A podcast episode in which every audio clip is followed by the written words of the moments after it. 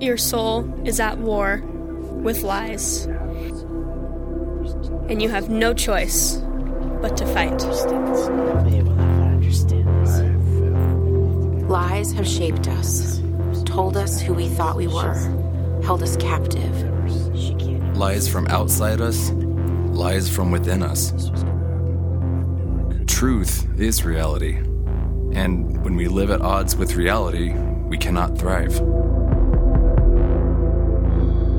Jesus said, Watch out that no one deceives you. You will know the truth, and the truth will set you free. The truth can be known. The truth will set you free. It's time to take back control of our minds from their captivity to lies, to liberate them with the weapon of truth. It is time to fight back in the quietness of our hearts. To stand in the truth, to live no lies.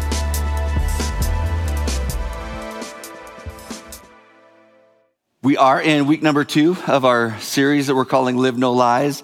And kind of one of the overarching thoughts uh, around this series is as it relates to lies, one of our greatest challenges is not usually that we tell lies, but we actually believe lies and we start to live lies. And, uh, you know, this is church and I'm a pastor and we got to just be straight up about uh, who we are and what's going on. And I just need to confess, I believe that uh, I really love to lie. I love to lie. In fact, I'm going to show you how much I love to lie. Some of you would call this a fly box. I call this a lie box. Everything in here is meant to deceive. Every little bug in here is meant to look somewhat like the real thing. Enough so that when a trout sees this floating over the top of him or her, sees that and just says, That is what I want. I love to deceive. So, one of the things that I, love to do when I'm fly fishing is I love to be able to see a trout that is rising. Because if I can see one that's rising, I know that he's hungry, I know that he's vulnerable. I think I can sell him a lie. This summer, when I was uh, up in the northern part of Yellowstone Park with my family, my son and I, we just kind of love that sight fishing thing where we can spot fish and get the bug to them. And uh, I saw this rising fish and I just said, oh, he's mine. And so uh, uh, I got my bug and I knew exactly where I wanted to put it. And the, the first pass went by and I wasn't quite far enough. But the next one, I knew I was right on the spot. And I was sitting there and I just said, there it is, there it is, right there. And I didn't realize this, but my son was behind me and he was filming it with his phone. So I want you to see this picture. There it is. There it is, right there.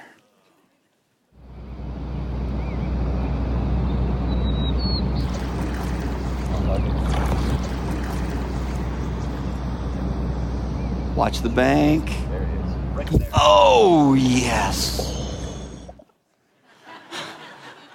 If you fish, is there any better feeling than that? That is just like all time. And I realize as a communicator, I've completely blown it because if you're here and you like to fly fish, the only thing going through your mind is like, why am I in church right now? I should, I should definitely be on the river. And I know that when you leave here, uh, someone's going to ask you, well, like, what, what did you take away? What was your application? And you're going to be like, I need a new fly rod. And I think that's a great application to probably any sermon that's out there. And I've got an actual a, a picture of the fish. We had some fun. There's my there's that little boy with that little fly in his mouth. Now I deceive, I lie to fish because I want to enjoy. Your enemy, the devil, he lies to you because he wants to destroy.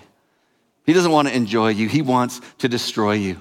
Last week we talked about Jesus just wanted to make it really clear. Your enemy, the only thing that he wants to do is to steal from you, to kill you, and destroy you. That's all that he wants to do.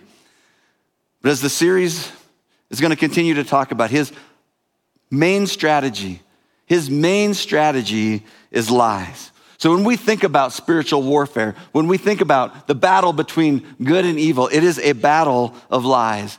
And if lies are the battle, Here's what we're going to have to understand today is that the battleground is our mind.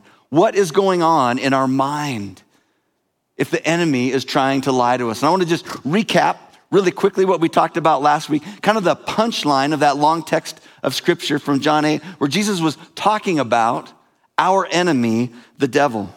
He says, He was a murderer from the beginning, not holding to the truth, for there is no truth in him. When he lies, he speaks his native language, for he is a liar and the father of lies. Yet because I tell you the truth, you do not believe me. Here's what Jesus and the writers of the New Testament want every one of us to understand. You have an enemy that wants to lie, and you are vulnerable to his lies. I don't care who you are. Every one of us has the ability to believe things that aren't true. And that's why when we, we just look at the, the text over and over in the New Testament, so many times in so many different books, the same, and I, I just started listing some of them. This isn't even all of them. But in 1 Corinthians, Paul says simply, do not be deceived. In Colossians, he also says, I tell you this so that no one may deceive you by fine sounding arguments. Man, they just sound good. In 2 Timothy, Paul says, evildoers and impostors will go from bad to worst, deceiving and being deceived.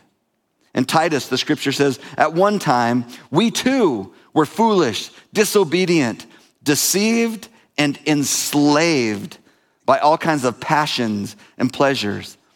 Second Corinthians, Paul says this I am afraid that just as Eve was deceived by the serpent's cunning, your minds may somehow be led astray from your sincere and pure devotion to Christ.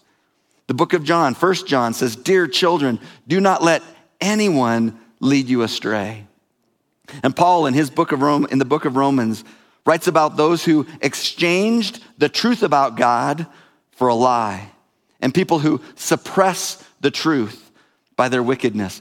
And this is just a smattering. When you look across the books of the New Testament, the writers are just command after command do not be deceived, do not be led astray. We've got to just be humble, friends, and just say, if they're telling us this over and over, we've got to recognize that we have the potential to be deceived.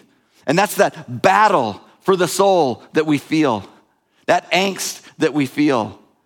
It's that believing things that aren't true, battling in our mind between truth and lies. And again, I'm going to say it. You can be deceived. And if you're here today and you don't think you can be deceived, you already are.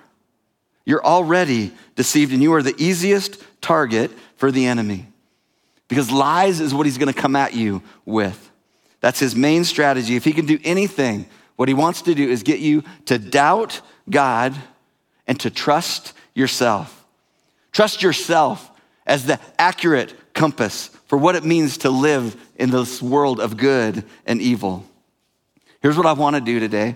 I want us to go back to the very beginning of the scriptures, the book of Genesis, the very first deception. This is a story that's going to be familiar to many of you, but that story of Adam and Eve and that first deception. And here's what I want to do is I, I just want to kind of lift up and show the devil's schemes for what they are.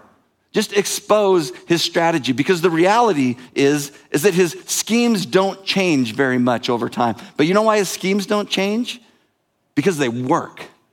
But we've got to look at what is it that he's trying to do so that we can get a, develop a strategy for how we respond, a strategy of action. So whether you've got your scriptures in your lap or on your app, we're going to be on Genesis chapter 3 starting in verse 1. It says this, "Now the serpent was more crafty than any of the wild animals the Lord God had made. He said to the woman, Did God really say, You must not eat from the tree in the garden, from any tree in the garden?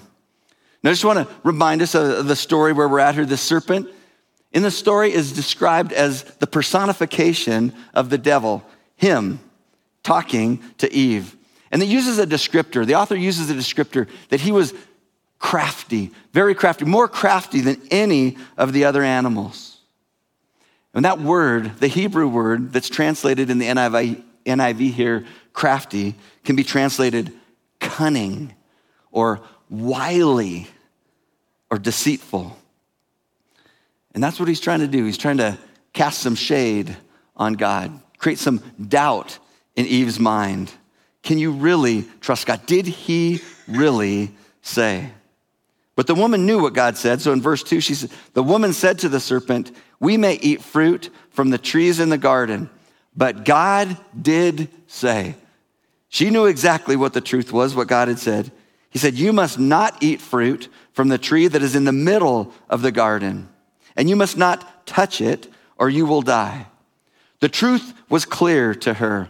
But even in the midst of clear truth, the enemy does what he does so well. He tries to twist it or to shade it in a way.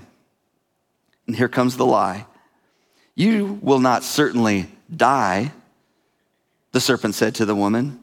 For God knows that you that when you eat from it, your eyes will be opened and you will be like God, knowing good and evil. That's what he's doing. He's trying to cast doubt on God. Is he really good? Does he really have good intentions for you? He said, No, he doesn't. He's actually trying to hold out from you. He knows that if you eat from this and your eyes are opened, you're going to be like him. Wouldn't that be awesome, Eve? You know good and evil. You can decide good and evil for yourself. Wouldn't that be awesome? Hook, set. He's trying to figure out how can he cast doubt on the authority and the autonomy of God. Eve, you decide what's good and evil. And Eve wanted that. Verse 6. When the woman saw that the fruit of the tree was good for food and pleasing to the eye, and also desirable for gaining wisdom, she took some and ate it. And she gave some to her husband who was with her, and he ate it. Then the eyes of both of them were opened, and they realized that they were naked. So they sewed fig leaves together and made coverings for themselves.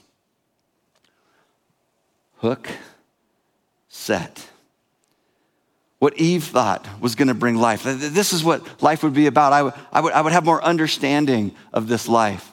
Presented as something that was good, ended up bringing death to her and separation of her and her husband from God. The fly always looks, the lie always looks so real. But in the end up you, in the end you end up with a hook in your lip. And that's what happened to Adam and Eve.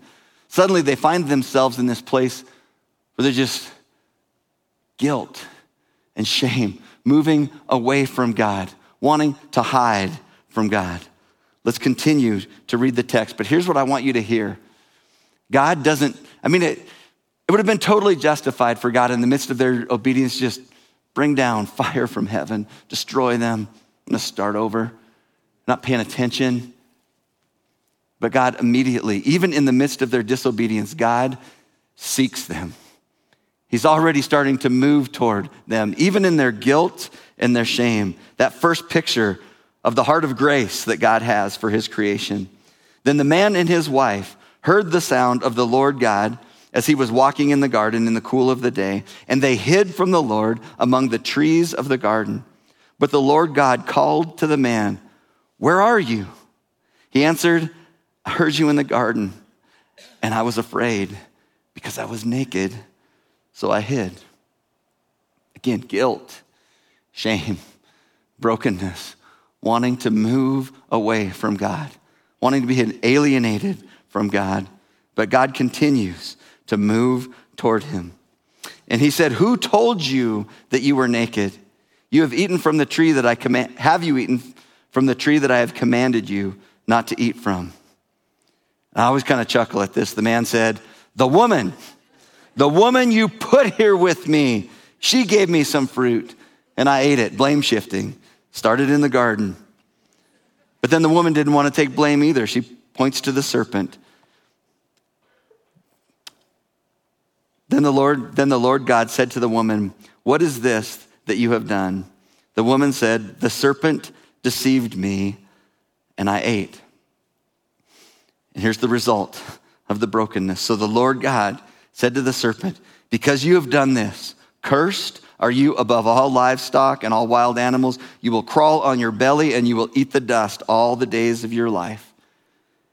And then, Jesus, and then the author talks about the spiritual battle. He says, I will put enmity between you and the woman, meaning your offspring, evil one, and people's offspring. This battle between us and him. He wants to destroy us, steal, kill, and destroy. We see it from the very beginning in the garden, and he's going to continue to bring lies. But the reason I read so far is because I want you to hear the very last part of verse 15. It's so important, and sometimes we miss it. It says, He will crush your head, and you will strike his heel. Just that one line there is what theologians often call the proto evangelium meaning the first good news, the picture of the good news that's coming. And they may not have understood this, but this is what we need to understand. He will crush your head. Who's the He? That is Jesus. That is, Jesus will come. And the New Testament tells us that He says, I came to destroy the works of the evil one. And it says that the evil one will try to strike his heel, but Jesus will crush his head he wins. But in the midst, we live in this place of this battle between truth and lies. That's the world that we live in. But the question that we're going to have to ask ourselves is how do we battle? How is it that we battle? And I want us to just take a step back again and look at big picture. What is the lie that the evil one is going to continue to try to bring about in our life time and time again? The question is always the same question God's authority and his autonomy. Is God really in charge of me? Is he really in authority over me? Can I really trust him? Are his intentions for me good? And if we come to the place where we start to believe, I don't know if God really is good, I don't know if his thoughts about me and his plans for me are really good, we're not gonna look to him to, figure out what this life is all about. We're going to look inside. And that becomes to be the lie that we so often believe around here. We start to follow not the voice of God in our life or the mental map that God gives us in Scripture. We start to listen to the voice in our head and the desires of our heart. And we just say, I got this. I will decide what's right and wrong. God, you're not going to tell me what to do. And maybe another way to, to frame the lies of the evil one is he, he tries to create questions around the three big questions of life Who is God? Who are we? And what is the purpose of our life? Like I said, one of the big questions who is God? And he's going to try to create doubt in our minds about this. Does God really have wisdom? Does God really have good desires for me? Because if we don't believe that that's true, we will follow our heart. We'll follow our own intuition because we believe we've got the mental map. We know what truth is. We know what reality is. And we reject God and we start to live life on our own. That is the lie beneath all the lies that we believe. Can I trust God?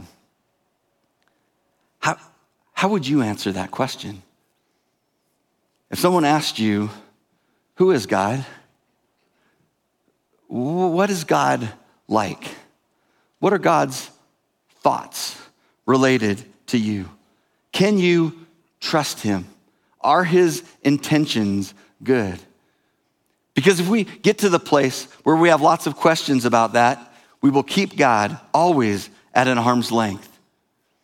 And in our culture, that we it's not even just about who God is and what He's like. It's like, is there even a God at all? So many people in our culture have bought into the lie that this creation that we see that looks like it's to the naked eye just look like it's full of design and intent. A designer. They just say there, there is no God. We are just the random. We're just a random fallout of time and chance and survival of the fittest. We buy into that lie that there's no creator at all. And that leads into the second question that the enemy wants to create doubts around is who are we? If there's no creator, or if we can't trust the authority of God in our life, who is he? Who are we? in relation to Him. Because the creator of the world is meant to be at the center of the universe, and our lives revolve around Him. But if we have questions about who He is, we try to put ourselves in the center of the universe. I will decide. I will decide. I will make the decisions myself. What is right? What is wrong? Identity is self defined, morality is self determined. We make ourselves at the center of the universe. And not only that, we start to believe lies around how, do, how does God view us? Not only who we are in relation to Him, but how does He really think about us? Does He see me as valuable? Does He even see me at all? Does He really love me? Does He really have plans for me? The enemy will try to create doubts around those questions for us because all of those things, if we don't have good answers for them, true answers, it will move us away from God. And that last question, one of the most important questions, is what is the purpose of our life? If there's not a king, and there's not a, a king and a kingdom that is being built, and that's what the scriptures tell us God is our king, Jesus is our king. And what matters in this life is that we come into a relationship with, we bow our knee to Him, we make Him the king of our life, and we partner with Him in what He's doing to bring about His kingdom here on this earth. If that is true, is there anything more important happening on the planet? No, not even close. It's not even close. But the enemy, he can just dangle keys out here that, like a little kid, just kind of grabs our attention. There's all these things that we think this is what life is about. I've got to have all these pleasures. I've got to have all these experiences. What are the things that you're chasing that aren't the kingdom of God? If we're not chasing, if our life isn't surrounding the purposes of God in this world, we are believing lies. What is it that we really believe that this life is about? What is it that we are chasing? And I want to go back to the question I asked last week because we need to ask it day in and day out. What are the lies that you are believing? Maybe lies about God. Maybe lies about who you are. Maybe lies about what really matters in this world, what, the, what this world is really about. And I want to remind you again when the enemy came to destroy Eve, he didn't come at her with a weapon, he didn't come at her with a stick. He came at her with an idea. He came at her with a thought. He came at her with a lie. So if we are going to fight the enemy, I'm going to say it over and over. The spiritual battle is a battle for the mind. What is happening in our mind? It all starts there. I wrote this up last week and I just want to walk back through that again. It all starts here. What do we believe? What do we believe to be true? What is our mental map? What do we think is true about reality? Because how we believe about reality will determine how we behave. We will start to make decisions, what we're gonna do to navigate this world that we live in. And how we behave and how we navigate this life ultimately ends up with who we become. Do we have the right mental map? because we need the mental map of Jesus so that we can learn how to live the kind of life and behave the way that Jesus did so that we can become like him. Little Jesuses. That's our calling. That is what the scriptures talk about in terms of spiritual formation, us becoming like him. But this is where it starts. It all starts with what we believe. So if you don't hear anything else, Today, there's this one phrase I want you to walk out of these doors saying over and over in your mind. And it's this I need to think about what I think about. If we're gonna fight spiritual battle, we've got to learn to think about the things that we think about. Because if the battle is for our mind, we've got to engage the battle where it's being fought. And the Apostle Paul gives us a great strategy for how do we do that? How do we engage in the battle for the mind? And the things I'm going to share with you are very simple, but they're also very difficult because we've got to do it day in, day out, moment by moment, thought by thought. But here's what the Apostle Paul says in terms of how we engage the battle for the mind. 2 Corinthians chapter 10, starting in verse 3. It says, For though we live in the world, we do not wage war as the world does. The weapons, the weapons that we fight with are not the weapons of the world. On the contrary, they have divine power to demolish strongholds. That's what our weapons can do. They can demolish strongholds. And what are the strongholds that can grab a hold of us? Paul goes on, we demolish arguments. Arguments are just simple thoughts, ideas, sometimes even lies. We demolish arguments and every pretension. And a pretension is just a claim or an assertion. Any claim or assertion that sets itself up against a knowledge of God. And he says, We take captive. We take captive every thought to make it obedient to Christ. If you wanted a, a cliff notes for what the Apostle Paul is saying there, I believe he is saying, think about what you think about. You've got to evaluate what you think about. Think about the things that you think about. How? How do we do that? We're all thinking about things all the time. Here's what I want you to challenge yourself with. What are those thoughts and emotions, those recurring thoughts and emotions that are just continually playing over and over in your mind? It's the, the soundtrack in your mind that just keeps going over and over. Don't let those things just wander around in your mind unchecked. What Paul is saying is take them captive, grab a hold of them slap some handcuffs on them, hold it out in front of you, and begin to evaluate it. Think about the things that you're thinking about. If you can identify this is the thought that's coming out of some emotions that are deep within me, start to ask yourself some, questions. Would this be something that God would say to me? Is this a message that God would have for me? Or is this message coming from some other place? From the evil one himself, maybe from deep inside of me in some way, maybe from the world around me. Where is this message coming from? And if you look at, if you start to think about what you're thinking about and you see that this doesn't line up with what God says is true about himself, about me, about what really matters in life, Paul is saying, take it captive and get rid of it. Say, that thought has no place in my mind. That is not true. Reject it, cart it off to jail, say, it is out of here. And Paul's saying the, the goal then is that all of our thoughts, all the things that we're evaluating, we would make them obedient to Christ. And I just think this picture makes so much sense to me that if this is the mental map of Jesus, as revealed in his scriptures. And this is our mental map. This process that Paul is talking about of spiritual formation is just looking at all the thoughts in our life that maybe don't line up with how Jesus thinks. What he says is true is that we're constantly getting rid of thoughts and aligning our thoughts to his. That's why the scriptures tells us we have the mind of Christ. We have the power to demolish strongholds and anything that doesn't line up with His.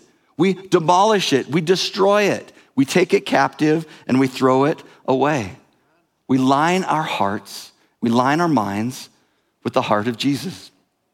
I got an email from a good friend of mine, and before this series even started, I was, she's an, amazing therapist in our town, and uh, I wanted to get together with her because I had a lot of questions, but it just, it was really cool. She emailed me this week and she said, I was wondering if maybe this was something that you were going to ask me about how does therapy line up with some of the things that we're talking about in terms of lies? And she said, the things that you're talking about are the things that I do in my practice every day. She said, one of the things that I do is that I look for what we call clinically the negative cognitions. She said, You're calling them lies. We call it negative cognitions. And the goal, her goal as a therapist, is to help people get unstuck from the lies that they believe. That's what they come to her for. Here's my thought and my prayer for us as a church family. Can we start to figure out how to do therapy for one another? Can we start to help to think about how do we help each other get unstuck from the lies that we're believing? What are those lies? Here's how I want to start to try to press into this a little bit. Here's the question I want to ask. If are any of these things in your life? Do you wrestle with fear? Do you wrestle with worry? Do you wrestle with temptation? Do you have feelings of worthlessness? Do you have feelings of confusion? And, and the, the list could go on. But I think that probably covers a lot of the things that we're wrestling with in life often. If those things are true in our life, what we need to realize is that a seed of a lie has been planted somewhere in our life. The enemy has planted a seed in your life, and here's what he knows to be true. If you let that seed stay there, if you let it go unchecked, what will happen is it starts to grow. It settles into our heart and it settles into our life. And as soon as it starts to do that, as soon as it takes root in what we truly believe, when we believe that lie, we start to move in the wrong direction in life. We start to make decisions in light of things that aren't true, and we ultimately become something that God never intended for us to become. But it starts with just a simple little lie. You might be thinking to yourself, it's just a little lie. And, I, and there's sometimes I just kind of like it. I just want to coddle it a little bit. There's no harm, no foul. Nobody really knows. The enemy knows. That seed can take you to a place in your life that you never intended to be. We need to learn to think about what we think about because that's where everything starts with our enemy. And here's the truth, friends nobody can do this but you. Nobody has the power to be the DJ of your thoughts other than you. Nobody else gets to create the playlist that you listen to over and over and over again. Nobody gets to decide that other than you. But we need to come to the place where we're actually thinking about the things that we think about. Why is that so difficult? Here's, there's probably lots of reasons, but I think one of the biggest challenges is that we have so many thoughts, so many messages that are coming at us all the time.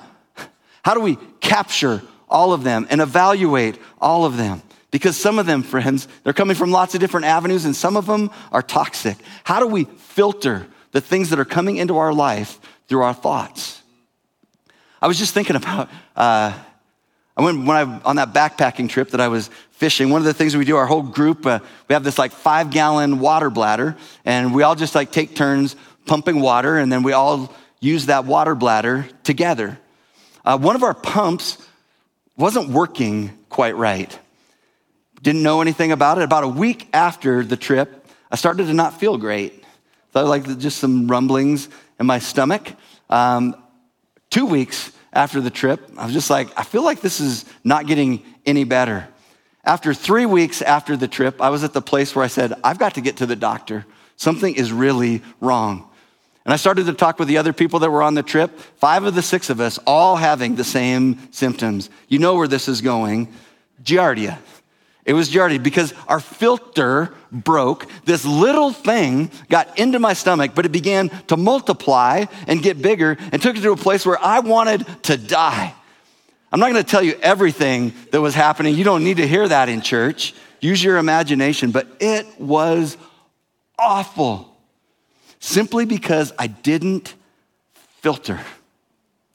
Friends, there are things that we are taking in our life that are allowing to go into our mind unfiltered, that are bringing death to us in ways that we would never want to be true. Okay, and now I'm to go from preaching to meddling because we need to learn how to filter the things that are in our life. I think we do a terrible job of it. I think we need to think about our entertainment choices. We need to think about our reading habits, our listening habits. We need to think about our screen time.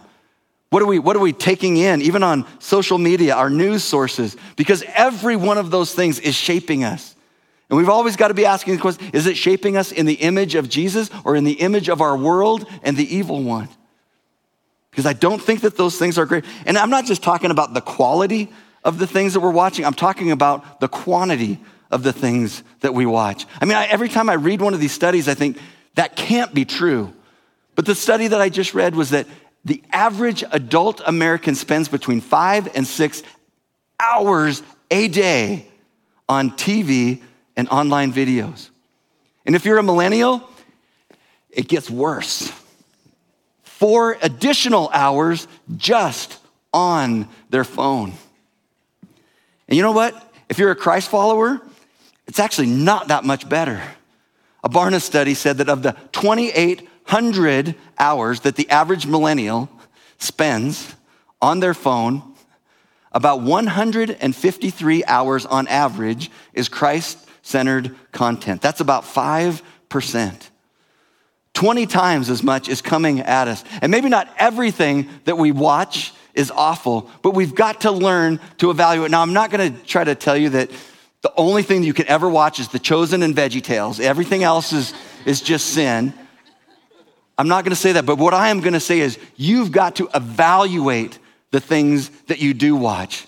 Don't just sit back and take it in. Lean forward, evaluate what is the message of this. Maybe it's not vulgar, maybe it's not violent, maybe it's not you know extremely sexual, those kinds of things that just attack our soul. But you got to ask yourself, is it valuable? And what is the message behind this? Is there a lie behind the things that are coming at me? We've got to learn to think about what we think about if we're going to handle ourselves in this world because there are so many things that are coming at us. One of the easiest things for me was just to take some entertainment apps off of my phone and take social media apps, turn the notifications. I didn't even know you could do that. Turn the notifications off. So it's not pinging me. Like I have to go find it. And I you have to scroll to some back pages on my phone to get to it. It's amazing how little I'm on there. And I miss a lot of things. I miss messages from people, but I'm not missing a lot. You know? I think we've got to think about what are the things that we're thinking about and how much time we spent on those things. We need to think about what we think about. And then we need to replace it. It's not even just about filtering things out, but not only the things that go out, but what are the things that we put in? And Paul just says you've got to redirect your thinking. And this is what he said that we do in Philippians chapter 4. He says, Finally, brothers and sisters, whatever is true, whatever is noble, whatever is right, whatever is pure, whatever is lovely, whatever is admirable, if anything is excellent or praiseworthy, think about such things. He's saying, think about what you think about. And then I love this. He says, Whatever you have learned and received or heard from me or seen in me, take these words to heart. Put it into practice. This means that this is something that we don't just do one time on a Sunday morning on September 18th in Bozeman, Montana. This is a practice. We have to do this over and over again, moment by moment, thought by thought. We have to think about the things that we're thinking about because it all starts with thoughts. It all starts with thoughts. Okay, here's your assignment. Probably to give you an assignment every time that I'm up here. I want you to begin to evaluate what are the thoughts and emotions that are recurring over in my life, over and over and over again. The second question that I want you to ask is what is the lie? Is there a lie in any of that? Is there a lie beneath the lies? It, are there questions that I have about God? Are there questions that I have about me? Are there questions that I have about what really matters in this life? Is there a lie in that? And if there is, you need to ask yourself, what is the truth? That third question, what is the truth? What does God say is reality in this situation? You know, over this series or for the last several weeks, I've just been working on not only myself, but with groups of people that I'm with, my men's group, we've been engaging around this. What are the lies that we believe and talking about it? And I just want to share you what, what happened a couple weeks ago when we, when we all got together. We just, I just said we, we just prayed and we asked the Holy Spirit to reveal things that are lies. And I just said if there's like strong emotions that are welling up in our, in our life, then maybe there's a root there that we should talk about. And one of my friends said, I just have this incredible fear around my daughter. Now, his daughter has learning challenges and they've been trying to figure out like what does school look like for her and how do we get her to where she needs to be educationally and And some of those things don't always work out the way that they would want. And there was just all this fear that was being raised up in and around that. And, and my friend, he's a, he's a high performer. And so I, I just kind of imagine that in, in his mind, like, this is what it means to be successful in this life. You got to get to this place, you know, where you're able to engage and be successful like that. But we actually, as we started to engage and pray and just say, like, what what is the truth about your daughter? We just started to describe who she was. And, and, and I'm not just saying this. This young girl has like the sweetest love for Jesus that you will ever, ever see. I mean, I, I, I mean, I would say this if her parents were right in front of me. I, I, I think she loves Jesus more than you do. You know, it's just, it, that's what, it just oozes out of her. She loves Jesus and she loves people. She loves people. In fact, around student ministries around here, some of the leaders have said if, if there's a new person, they send her to be with her because she knows how to welcome people. She loves people. She's looking out for others. Think about her life is characterized by love for Jesus and a love for people. But the lie, as we started to think about, and I, like, what is the lie? And my friend just kept saying, I, I think the lie is that if there's challenge in this life or there's difficulty in this life, that means that God is not present in that. And that my daughter having to overcome something and persevere through something that's going to be really challenging for her her whole life is a negative thing. And we started to talk about in our own lives, like the things that we persevered through have actually been some of the most shaping things of who we are as people. And so as we sat there and looked at like what was really true, these challenges didn't mean that God was absent. It meant that God was right in the middle of it. God never promised that our life is going to be easy, that our life is going to be comfortable. In fact, his promise, Jesus' promise was in this life, you will have many troubles, but trust in God. Trust also in me because I have overcome the world. This is what was happening in this time. And I just, I just remember as, as we started to wrap up our time together, my friend who came in and he was feeling such great fear, we just stopped and we started praying these prayers of gratitude, just like so thankful for who his daughter was and where, and like she's got dialed the most important things in life. He left free. It's just, a, I just wanted you to have a picture. This matters that we think about the lies that we're thinking and we know the truth, and the truth will set us free. I watched it happen with my friend, and I've seen it happening with me. We've got to think about what we think about. And the last thing I want to say, actually, it's not the last thing. As you know, I've probably got some more things. But I want you to understand that if you're going to learn to discern the enemy's lies, three things I believe have to be present in your life. One is the scriptures, it is God's mental map, it is the mind of Jesus. We've got to have the scriptures flowing in and around our mind if we're ever going to have a chance to grab a hold of Jesus' mental map. The scriptures have to be a part of our life. A second thing is we've got to lean into the power of the Holy Spirit. In that scripture, Paul says, we have divine power to demolish strongholds. That divine power is God's divine power living in the life of a believer. He's there. You've got to call on it. You've got to lean into it. Invite Him to speak into your life. He's called the Spirit of truth in the scriptures. We've got to lean in to his truth. And lastly, we need each other. We need other people because this is just true, friends.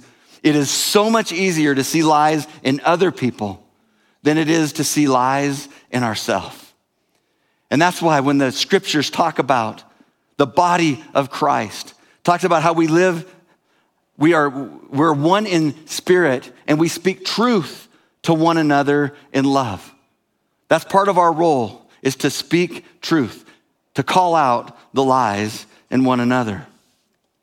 Just this week, had some friends over for dinner on Friday night, and part of the conversation, and that was me just sharing just some regrets that I had around parenting.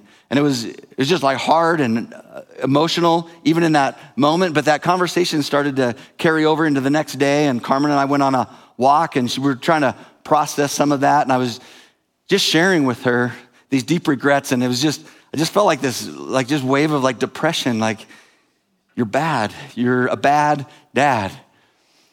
And Carmen, in typical Carmen fashion, she was like, Bob, you are believing a lie. And I don't, I don't like when she tells me that. I like to be right. But as we began to process it, I just thought, it's true.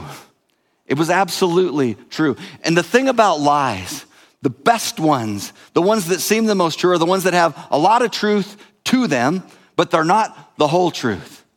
Yes, there are some things I could have and should have done different as a father, but there were a lot of good things that I did. And Carmen was just able to talk about those things with me and just say, You're not believing the truth about who you are. And it was just so lifting and freeing. The truth, friends, the truth will set us free, but oftentimes we need someone who's willing to hold up the mirror to us so that we can see the reality that we're believing lies. And that's why until Jesus comes back, we're going to stand up here over and over again and say, as a church, we've got to move from rows to circles because it's in those circles of relationship, in close relationship, that people actually start to see into our lives. And, it, and it's not just people that we hang out with, it's got to be people that we're willing to be vulnerable with, that can see into our life, that can show us the lies that we're believing. We've got to have people around, and that's why we're always telling get in a journey community. And if you're in a journey community, get more vulnerable with one another. I don't know how vulnerable you are right now, but get more vulnerable. Open up more of your life. Talk about more about the things, the lies that you're believing. We've got to do it. Because without one another, we're never going to get to the place where we're thinking about what we think about. We've got to get there. And this is going to be the last thing I say. The stakes are too high to not do this, to not get really good at this. We've got to figure out how to think about what we think about. This is your life we're talking about. This is your future we're talking about. This is your family. This is your calling from God. This is your destiny. This is your opportunity to be who it is that God created you to be, but we're never going to do it if we are believing lies. We've got to think about what we think about. Let's pray. Jesus, we, we need you. I'm just so grateful that you are in this with us. Thank you that you sent your Holy Spirit to live within us to renew our minds, to convict us of ways that we're not seeing the truth, living out the truth, moving toward the truth, becoming the truth. God, I just want to pray for my friends. I just want to pray the power of your spirit to move and to flow and to bring truth. Holy Spirit, you are the spirit of truth, and we trust you to be the one that brings truth to our lives. Jesus, help us think about what we think about. But even more than that, help us to think about what you think about. And Jesus, it's in your powerful and resurrected name that we pray. And all God's people said, Amen. Thanks for engaging with this content. If it was encouraging to you, we'd love for you to leave a review. Hit that subscribe button and share this content with others. We'd also love to connect with you. The best place to do that is journeyweb.net. Don't forget to follow us on YouTube, Facebook, and Instagram. Just search Journey Church Bozeman and you'll find us there. If you'd like to give to our ministry, you can do that now at journeyweb.net slash give. Once again, thanks for engaging with Journey Church.